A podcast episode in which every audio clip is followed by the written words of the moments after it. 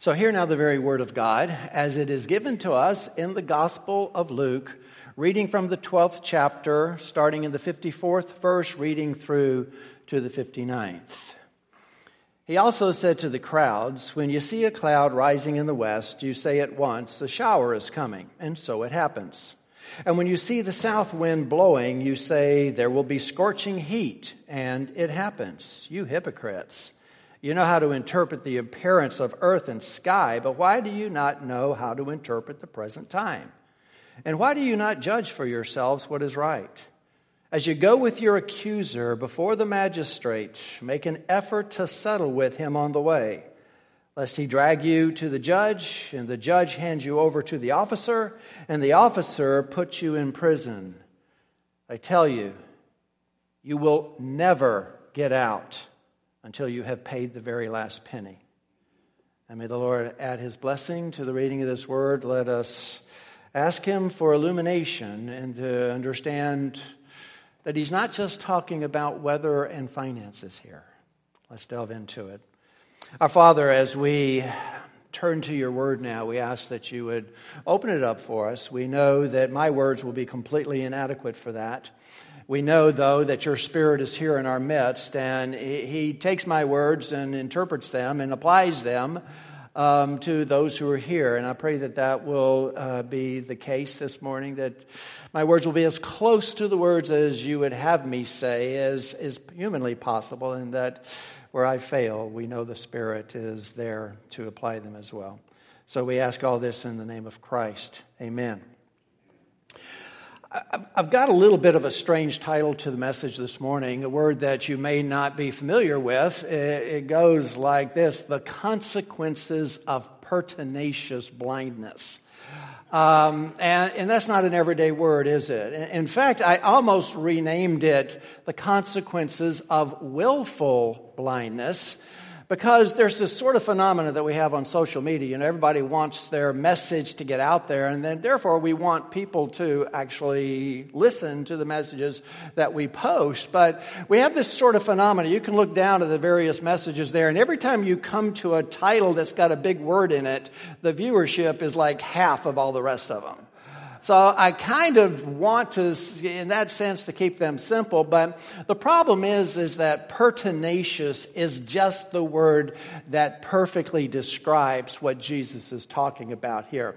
When we talk about pertinacious blindness in, in a spiritual sense, what that word means is it means to hold on tenaciously, stubbornly, even obstinately to your opinion, to your beliefs, to your agenda, even if the evidence that you're looking at points in an opposite direction, or to continue to not believe in something, even though the evidence is overwhelming and you pertinaciously hold on to your unbelief. You, you, you, you want to be blind. You don't want to know the truth. I think a great example of pertinacious blindness, and you can probably come up with dozens of them in our current culture.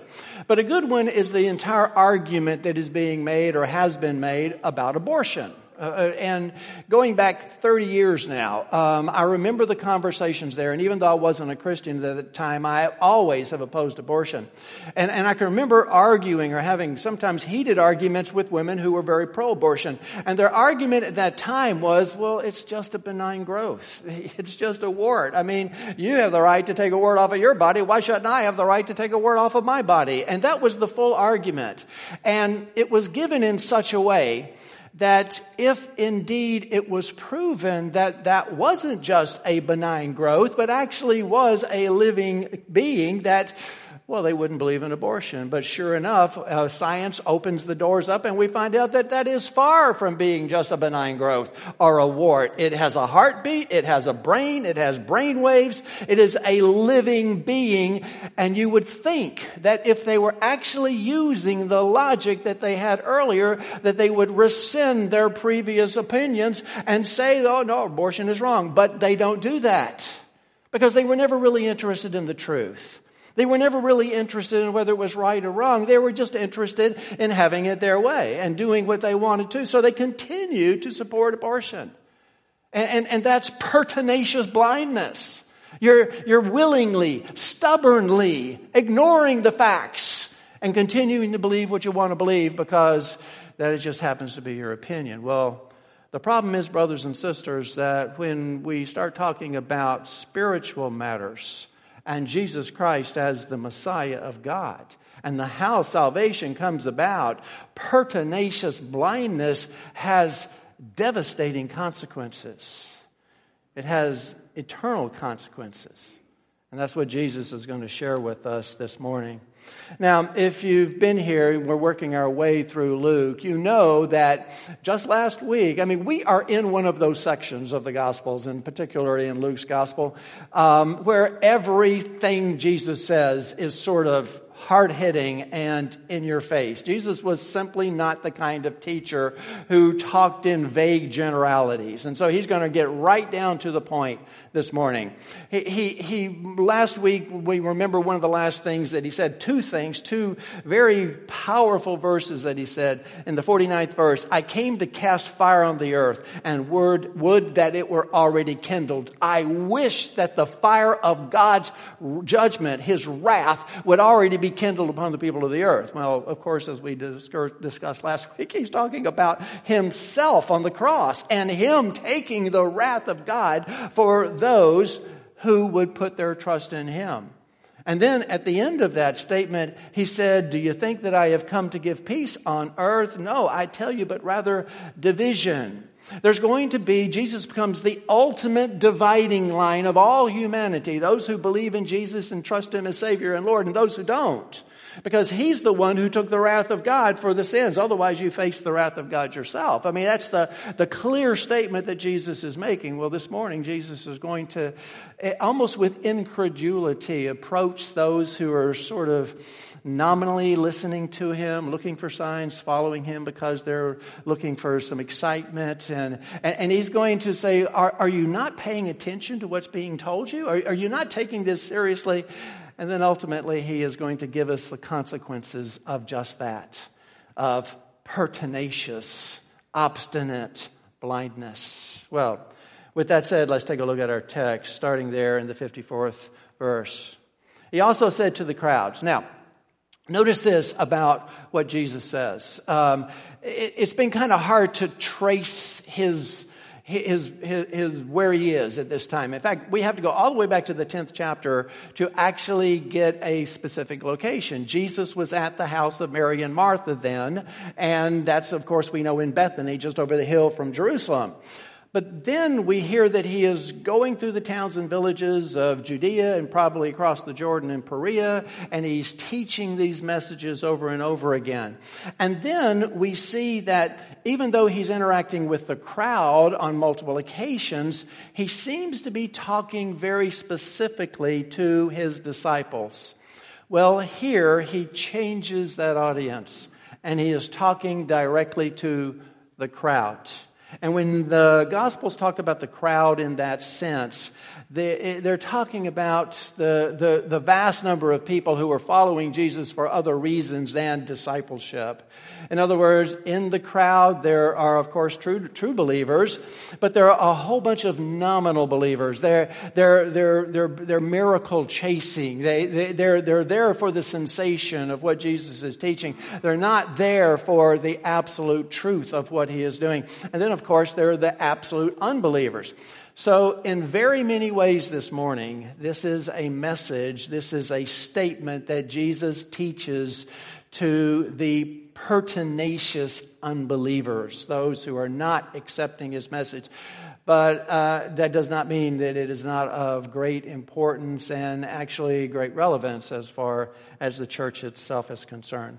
Well, Jesus is going to give us a couple of examples of how people in everyday life are able to utilize their brains to utilize the rational ability to look at evidence and make a deduction from that that God has given them. And he's going to use two examples out of weather. So let's take a look at that. The first one there in the 54th verse. When you see a cloud rising in the west, you say at once, a shower is coming, and so it happens. Now, We have lost to a large degree, not completely, but in our modern setting, we have lost the ability to tell the weather by the phenomena in, in the, the world around us.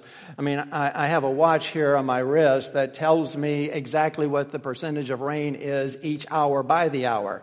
If I need more information, I'll just go to my phone because that's got a, a radar of the weather activity over the whole southern part of Florida. And if that's not enough, I just simply turn on the television where there are stations that do nothing else but try to predict the weather. You'd think that with all that stuff, they would get it right once in a while, don't you think? But nonetheless, the, the, the, people in Jesus' day didn't have that. My grandparents didn't have that.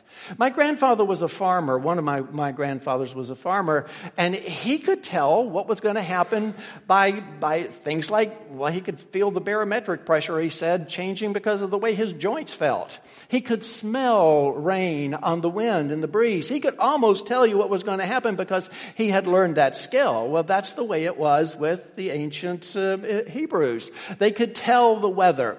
And actually, for them, it wasn't that hard because if you, you know the way Israel is, it's just sort of sandwiched between one of the driest deserts in the world to the east and the Mediterranean Ocean, Mediterranean Ocean to the west. So there's really not a lot of mystery to where the rain is going to come from. It usually doesn't come off the desert, it comes off of the ocean. And so when they saw clouds forming in the west, well, they could make a very good uh, guess or uh, come to the conclusion that it was going to rain. Now, Jesus says at the end of that, and I want you to see this, and I just want to pause here a minute, and he says, and so it happens. So let me put this in a little bit more stilted language that I think will sort of reveal the underlying lesson that Jesus is teaching.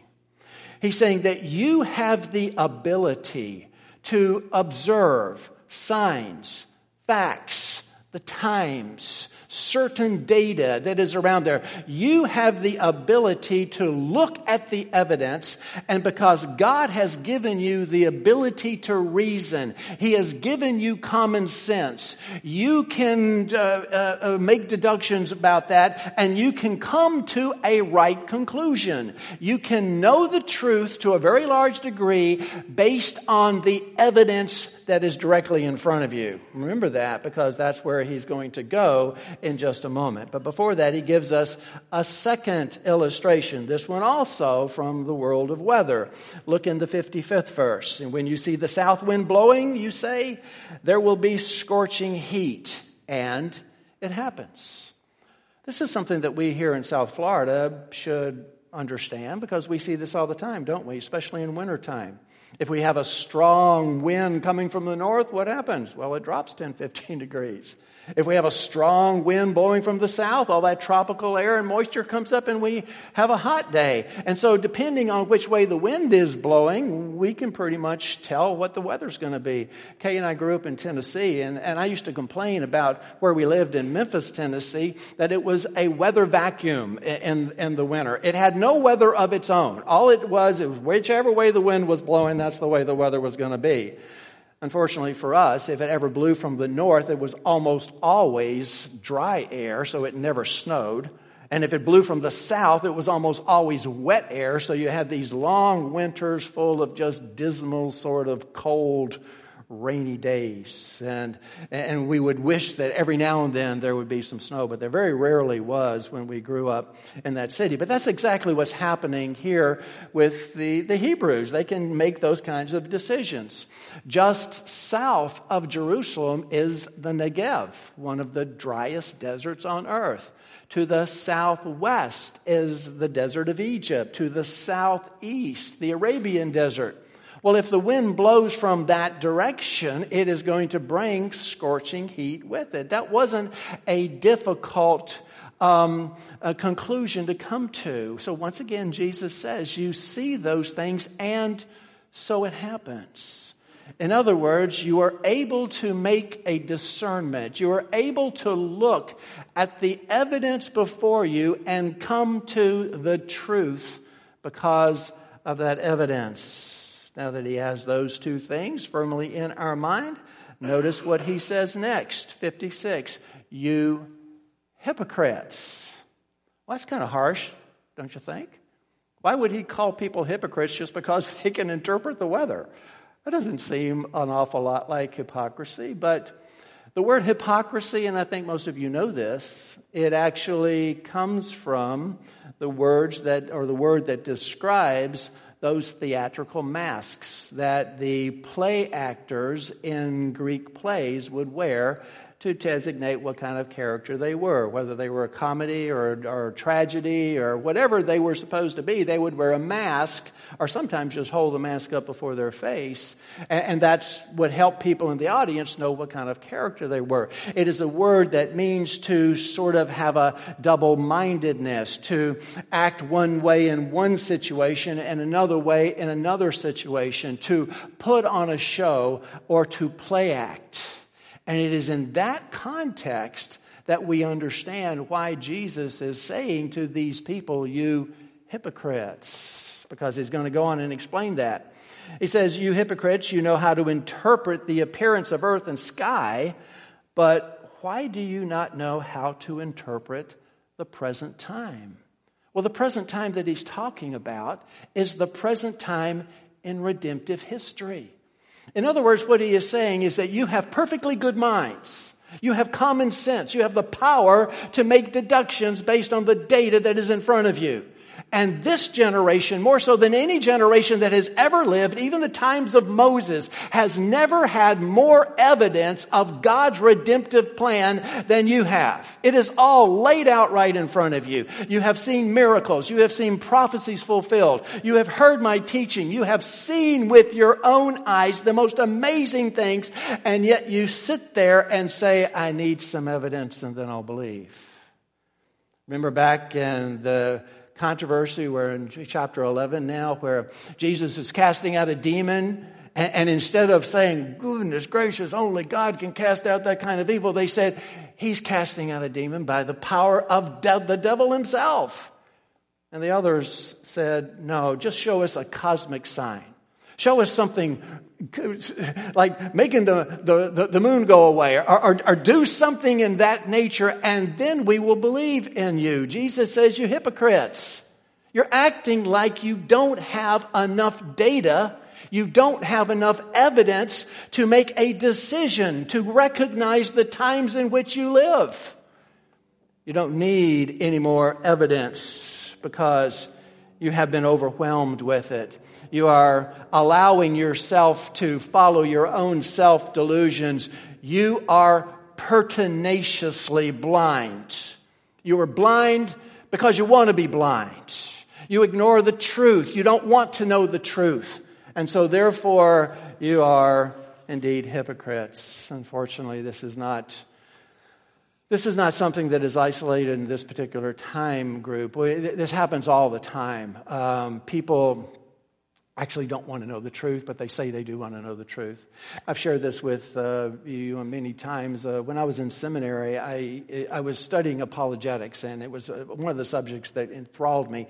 And so I would get on the internet. In those days, they were news groups, and I would have arguments. I, I would have debates with so-called atheists, you know, atheists that were so blustery. Oh, I don't have any God. My God is reason. My God is the logic of this world. That's what I believe in. And so when you would use, or when I would use, and I didn't come up with these, I mean, these are very clear cut, logical explanations where God must necessarily exist. But when you would actually make that kind of a argument using logic, they would just simply disengage turn it off. They, they, they, weren't interested in the truth. And if you showed them the truth, well, they would go to something else. And if you showed them that truth, then they would go to something else. And if they had no place else to go, they would simply disengaged. They were pertinaciously atheists. They were pertinaciously blind. They weren't interested in the evidence where God must indeed exist.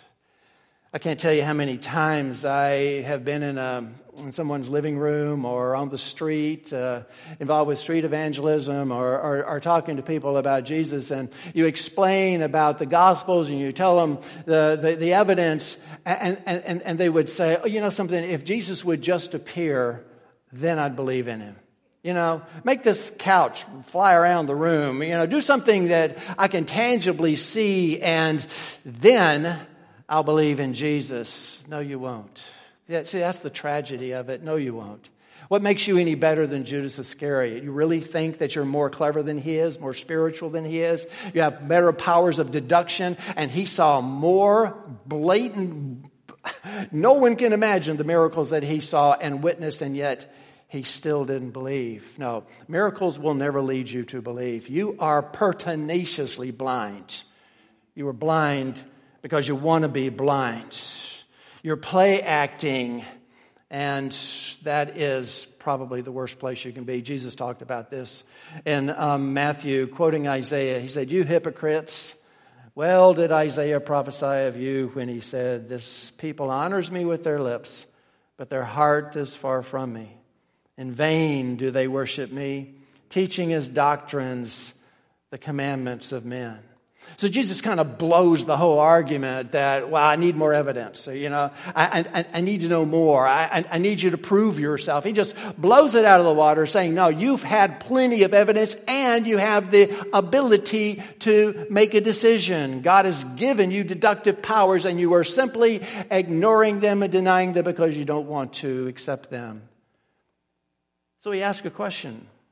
Question there in verse 40, 54. I'm sorry, 57. And why do you not judge for yourself what is right? Actually, that's two questions, and let me explain why I say that. The first one is quite simple and straightforward. You know, he's just said you have plenty of evidence. You know how to interpret the weather, and you have evidence that I am the Messiah. Why aren't you judging rightly? Those two words are going to lead us into the argument or the, the little story that he tells from jurisprudence next. He's getting us in a legal thought. But basically, it's a very simple question. You have all the evidence in front of you. The kingdom of God is upon you. The fullness of time has arrived. The Messiah is right before you. He has authenticated himself in every imaginable way. Why don't you judge rightly? Why don't you weigh the facts. But as I said, there's a question within a question there. He makes this extremely personal, by the way. What he says is, um, why don't you judge for yourself that what is right? In other words, why don't you quit listening to your religious leaders? Why don't you use your own mind? Why don't you use the facilities that God has given you to use in such cases? The stakes of this are extremely high. Eternity is at stake. Why are you simply allowing yourself to be led around like a bull with a ring in its nose by, by, by religious leaders? Have you ever considered that maybe they are black hearted agents of evil and that they really do not have your best interest? In mind. Jesus, uh, another place, talking about, remember he talked about the Pharisees? Beware of the leaven of the Pharisees. Woe to you, lawyers, because you tie up heavy burdens on the people and you don't lift one with a finger. Remember what he said about these people in John? He says, You are of your father, the devil. So maybe you should consider that those religious leaders that you are following actually have black hearts. Maybe you should consider that they are actually have another agenda other than your eternal security in mind. And that's the reason they are teaching you what they are teaching you. Why on earth don't you think for yourself? Otherwise, he says in Matthew, let them alone. They are blind guides. And if the blind lead the blind, both will fall into a pit. And these are not just blind leaders, they are pertinaciously blind. They are blind because they don't want to see the truth. And what is so tragic is not only does that apply to them, but they're spiritual and religious leaders. And they are leading others into a pit. Jesus here reaches out and appeals to those who are following them. Please pay attention to what I'm saying. Use your own mind. Consider the evidence before you.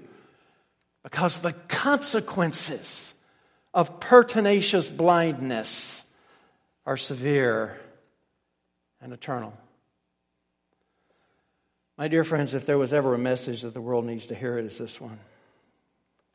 Jesus is basically telling the people of his day the same thing I'm telling you on this day. You need to step beyond your culture. Don't let your culture dictate your beliefs. Do not assume that the culture that you live in has your best interest at heart. Do not assume that they are actually trying to lead you to a place of eternal rest. Don't actually assume that they are here to teach you the truth. Assume that perhaps those who are leading you in that direction actually have black hearts and actually have a different agenda. Think for yourself, is what Jesus says. Use your own mind to consider the evidence. Ask yourself in the depths of your soul, my dear friend, do you honestly believe that you're a cosmic accident? Do you honestly believe that matter is eternal and that your transcendent being evolved from inanimate matter? Do you honestly believe that there is no higher power, no prime mover, no first cause? Do you honestly believe that there is no right and wrong, no good and evil? That morality and good and evil is whatever your culture decides it will be at the time? Do you honestly believe that there would be a higher power who would not communicate with you in some way what he expected of you and how to know him better? Have you never actually looked for the, the, the evidence of God? Have you never actually looked for a true revelation of God? Have you never looked for a book like the Bible who is a, that is a, a reliable historical document that is filled with self-authenticating prophecies that gives you the best possible way that a human being can live? Have you simply discounted it and not looked at it at all? Who are you following? What are you thinking? Use your mind to consider the evidence before you. Don't simply blindly accept what is put before you. That's what Jesus is telling us. To use our own mind because there are consequences. There are severe consequences for pertinacious blindness. And he goes and he tells us, he tells us a little story about that. It's going to sound like two guys in a financial problem on the surface, but that's not what the story's about. So let's take a look at that starting in the 58th verse. As you go with your accuser before the magistrate, Make an effort to settle with him on the way, lest he drag you to the judge. And the judge hands you over to the officer, and the officer puts you in prison. I tell you, you will never get out until you have paid the very last penny. So he tells a story about two men that are in a financial dispute. And we can pick up from the way the story goes that the one, which by the way, Jesus switches. He's talking to a crowd, but he uses, every time he says you here, it is in the second person singular. So he is speaking directly to you. This is very personal. He wants you to, to answer some of these questions for yourself. And so he says that you're on your way to the magistrate. So there's, there's this contention between the two of us. You have a creditor who he calls the accuser, and you happen to be the debtor. Now, the, the, the way the story turns out, it looks like it's actually a valid debt. It looks like you actually do owe this person uh, whatever it is, but you're the one with the debt, and you're on your way to the magistrate. In other words, you have not been able to reach a settlement between you. He says that you owe the debt, you say you don't, or you say I'm not going to pay, so you willingly go along with him to the magistrate. Well, the magistrate was the first stop in the Hebrews' um, uh, uh, legal system. If you were going to go for a legal solution, the very first stop you would make would be the magistrate, a bureaucrat of some kind. It could be a governor, it could be someone else. But nonetheless, he would be the one who would determine whether or not your case had enough merit to it to be sent to the judge. So he would review you first. So once it gets to the magistrate and it gets turned over to the judge, a whole different situation occurs. So actually, Jesus gives us some very good legal advice. The more scrupulous lawyers will agree with this. If there is any way to settle out of court, do it. If there is any way to settle with a person that you've got problems with outside of the legal system, do it. Because I know that many of you have been in the situation, I have been as well, where you are forced into the legal system and whatever, whatever common sense you had as far as that particular problem completely flies out the window because you turn it over to a group of people who have completely different agendas than your well-being. And so, therefore, all of a sudden, whatever it was you went to that for, whether it is a relationship, uh, whether it is child custody, or in my, my case, a parent custody after your parents reach a certain age. When that happens, all of a sudden, it just turns messy. So Jesus is giving us excellent advice here from in jurisprudence. Jurisprudence. If you can possibly settle with your accuser before you get to the judge, do so. Because if the magistrate looks at it and it goes to the judge, then guess what? It is out of your hands. You no longer have any control over if he drags you to the judge. Now, in he, I mean, in Greek, the word judge has pretty much the same idea as it does in um, English. It is one who has the right to render a decision in legal matters. So when you turn the decision making over to the judge, then any ability to make that change, all you can do is argue your case. All you can do is make your arguments as far as what you believe. Now, there's an interesting aspect of Hebrew jurisprudence that doesn't actually translate to ours. Um, you, you, just didn't go to court and make an accusation to someone and then walk away. In a Hebrew court, somebody's going to pay. Somebody is going to be punished. Here's what Deuteronomy says about that Moses speaking The judges shall inquire diligently and if the witness is a false witness and has accused his brother falsely, then you shall do to him as he had meant to do to his brother. So you shall purge the evil from your midst. In other words, if your brother accuses you falsely, says he owes me a hundred dollars, okay, and takes you to court, and the evidence is put before the judge, and the judge says that this guy contrived those accusations and he really doesn't owe you, you don't owe him $100. Well, that guy doesn't go home free. He, he doesn't just pay the legal fees and go home. No, he has to pay me $100. If it's a thousand, he's got to pay me a thousand. If it's 10 million, he's got to pay me 10 million. If it's 10 years in jail, he goes to jail 10 years. Whatever it was he was trying to bring about to me by falsely accusing me, he has to pay for that. Boy, do you think that would change our suing happy country? It might change our whole legal system, wouldn't it? If, if we had, if whoever sued is going to be liable if they don't prove their case. Well, nonetheless, that's where, the way things were in Hebrew. So that's another good reason Jesus is saying, if you can settle without going to a judge, for goodness sakes, do so. But if it does go to the judge, and here we learn that, at least in his story that he's telling, you, who are the one who owes the debt, you are found guilty. And so the judge turns you over to the officer.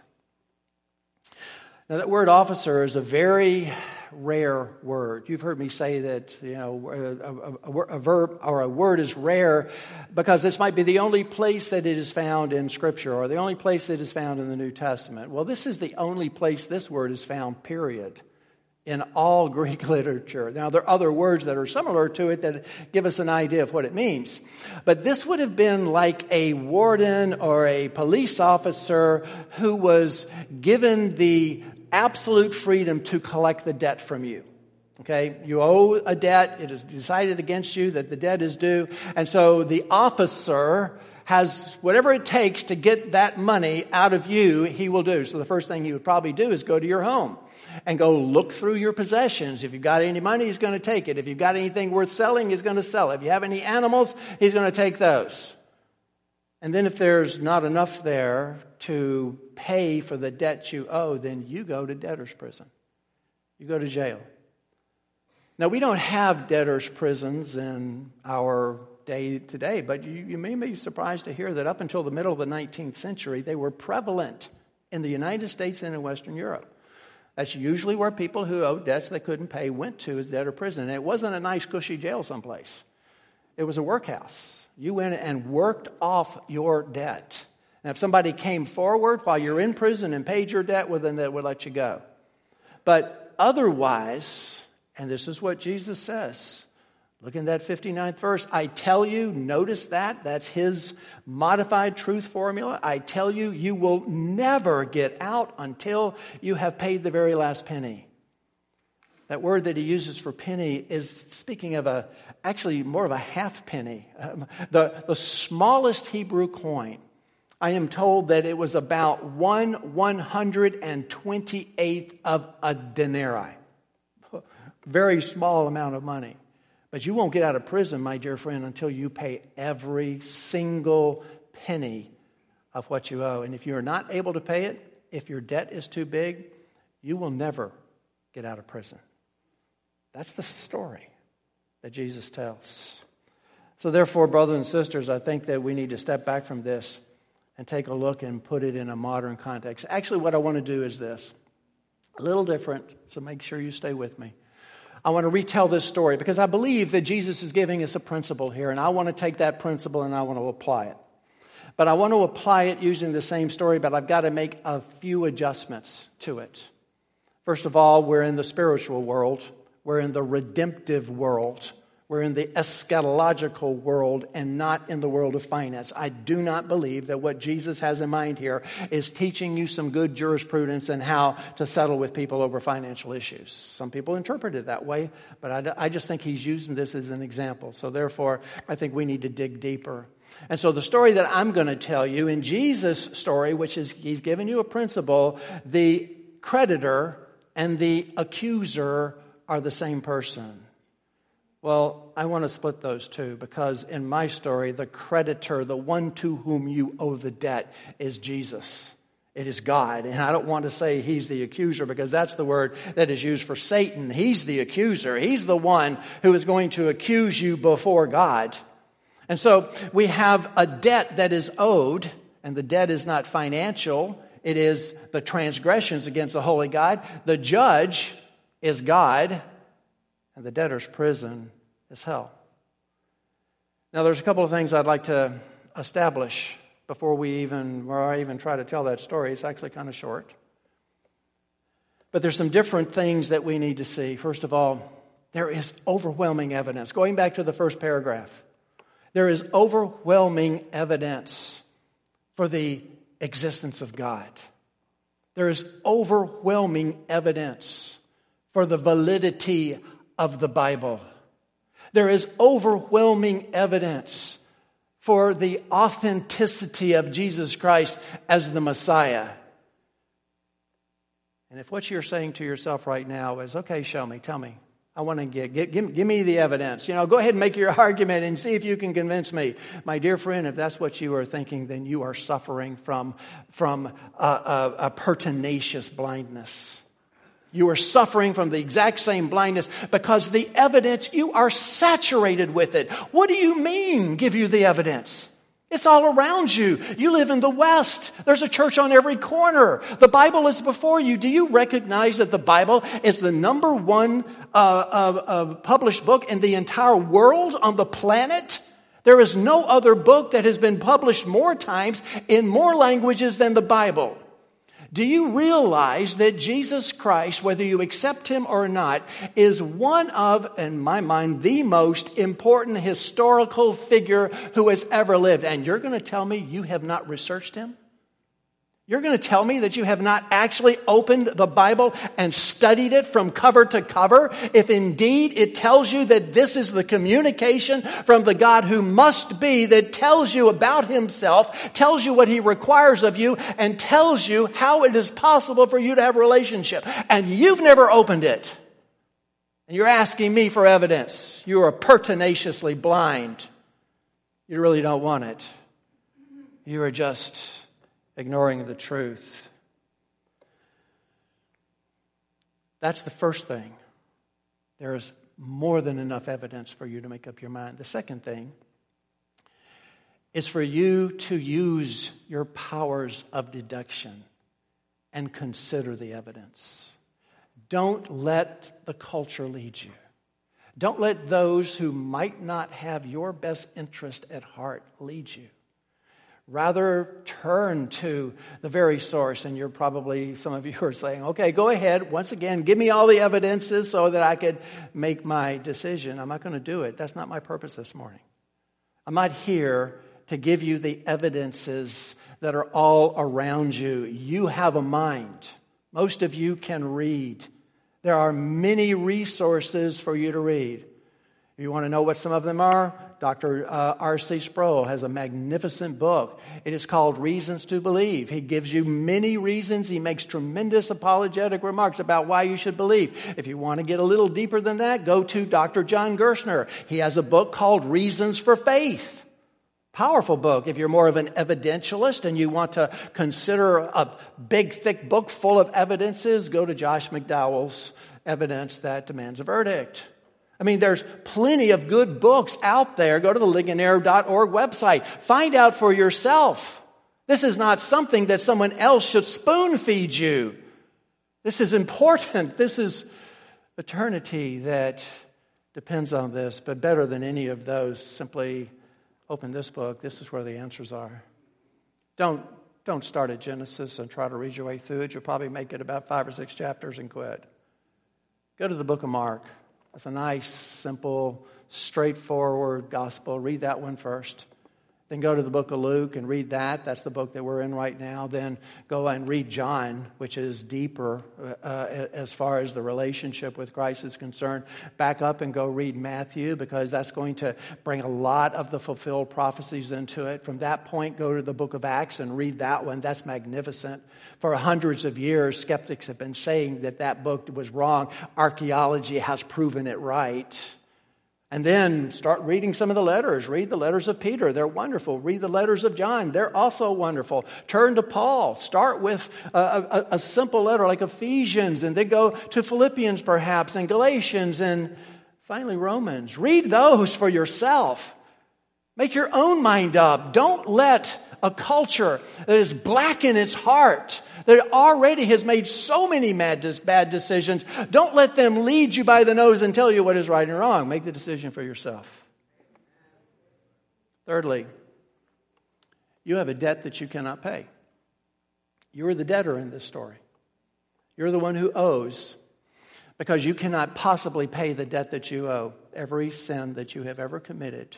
And trust me, your accuser knows every one of them and has logged them for himself. But every single sin that you've ever committed, whether thought, word, or deed, omission or commission, whether it's the letter of the law, the spirit of the law, or the implicit, in, in, the implicit inverse of the law, every single one of them are against an eternal, perfectly holy God and will be held against you. Both the Old Testament and the New Testament, God commands you, be holy as I am holy. And Jesus himself in the Sermon on the Mount says, You want to know what the standard is that you will be judged by? Be perfect, even as your Father in heaven is perfect. Habakkuk the prophet tells us that God is too pure to even look upon iniquity. He's perfect in his holiness, and he is also perfect in his justice. That's who your judge is. Okay? So, therefore, you have a sin, you have a debt that you cannot possibly pay.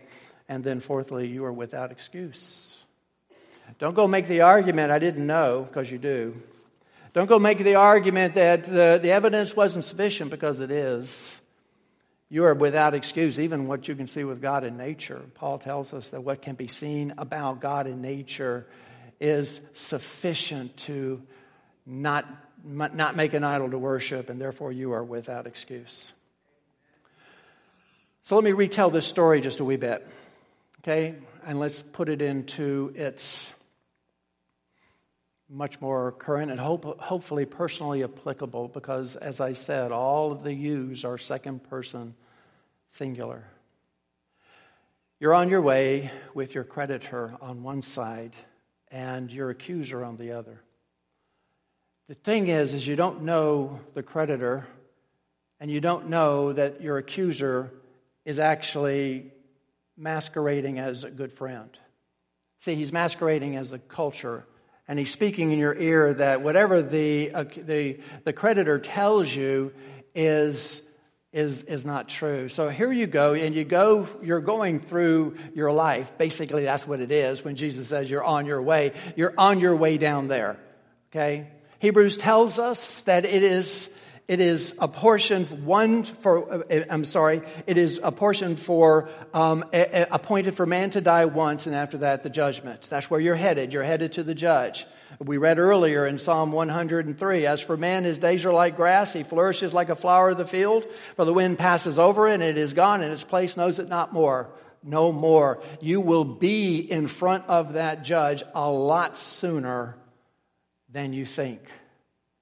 It's already 2024. We've already gone through a month. Okay, how many more of those do we have before we stand before the judge? So Jesus has some really good advice for you. Settle with your creditor. But you know, we have an amazing situation here that is a little bit different. It's not the accuser, the accuser's over here. Settle with your creditor. Do you realize that it's the creditor who wants to settle with you?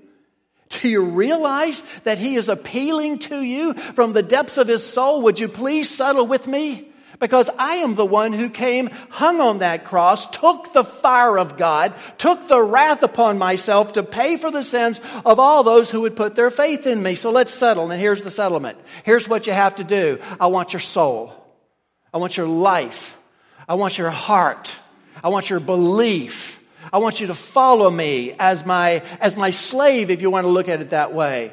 I want to be your master. I want to take you under my wing and protect you. And if you will put your faith in me, if you will trust in me, if you will believe in me with your whole heart and follow me as not only Savior, but also as Lord, then I will take that ledger that is full of red ink and I will erase every single debt that you owe and I will remove it from you as far as the east is from the west that will never be accounted for again. And you will stand before that judge and he will open the books and there won't be anything written there except for my own righteousness. And I would say that he's one of mine. Wrapped in the righteousness that I alone can give you. Those are the terms. Are you kidding me? Use your mind. Use the mind that God gave you. Don't listen to the one over here who's saying, oh, don't listen to him. He's just trying to control you. He's just trying to make you, you know, a, a, fundy like the rest of those guys. They don't have any fun. They don't know what life is all about. He just wants to ruin all of your fun. You, that God that he's talking about, that judge, oh, he is so good and he is so gracious and he is so tolerant. Man, he's going to wink at your sin. All you got to do is say, I'm a good person. I deserve to be here and I'm better than the person next door to me. And he'll judge you by those standards and everything will be fine. Jesus says, Don't listen to that. Please, I appeal to you. Settle before you reach the judge. But let's assume that you don't. Let's assume that you remain pertinacious in your blindness. And now you stand before the judge and you are horrified when you find out that your buddy, your friend, is your accuser. You've been talking to the prosecuting attorney all through your life. And you've been listening to him. He's not a good prosecuting attorney. He's an evil one. And now he has turned on you and he accuses you for every single thing that you have done against the holy God. You are condemned. So you turn to that creditor who tried to settle with you, the one who begged you, the one who appealed before we get to the judge. Give me your heart, follow me, and believe in me. And you turn to him and say, It can't be too late for that. And he said, If you profess me before man, I will profess you before my Father in heaven.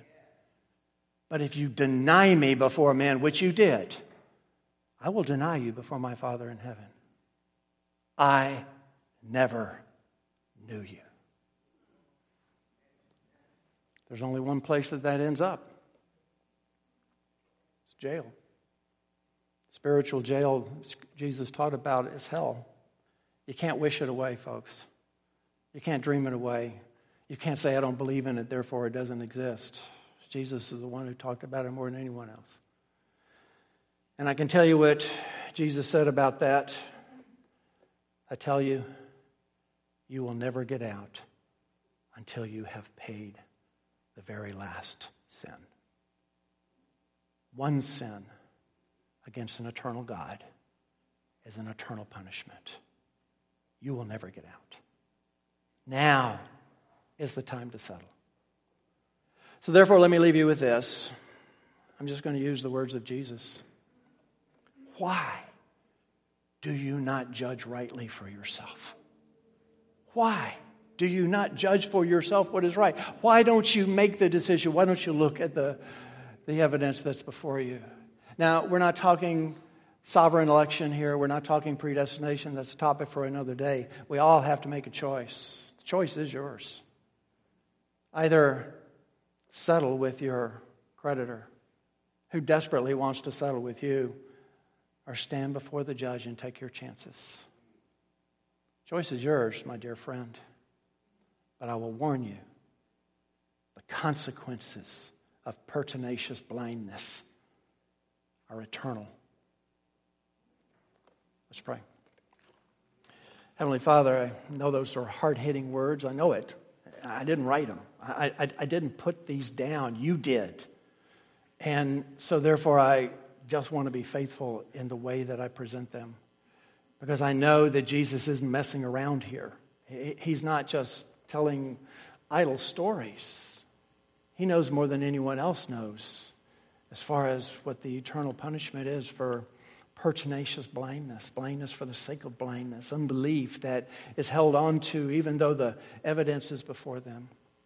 Lord, I pray if there is anyone here or even within the sound of my voice later on that wants evidence, wants to talk about the, the facts and the data and the things that should lead to uh, a decision, I, I, pray that you would, you, you would have them contact me so that we can talk about it, contact one of the elders here at the church so that they can talk about it if they feel more comfortable. Lord, we know that the, the, the evidence is overwhelming and that the consequences for ignoring it are indeed overwhelming as well. We give you the glory for revealing this to us. In Christ's name we pray.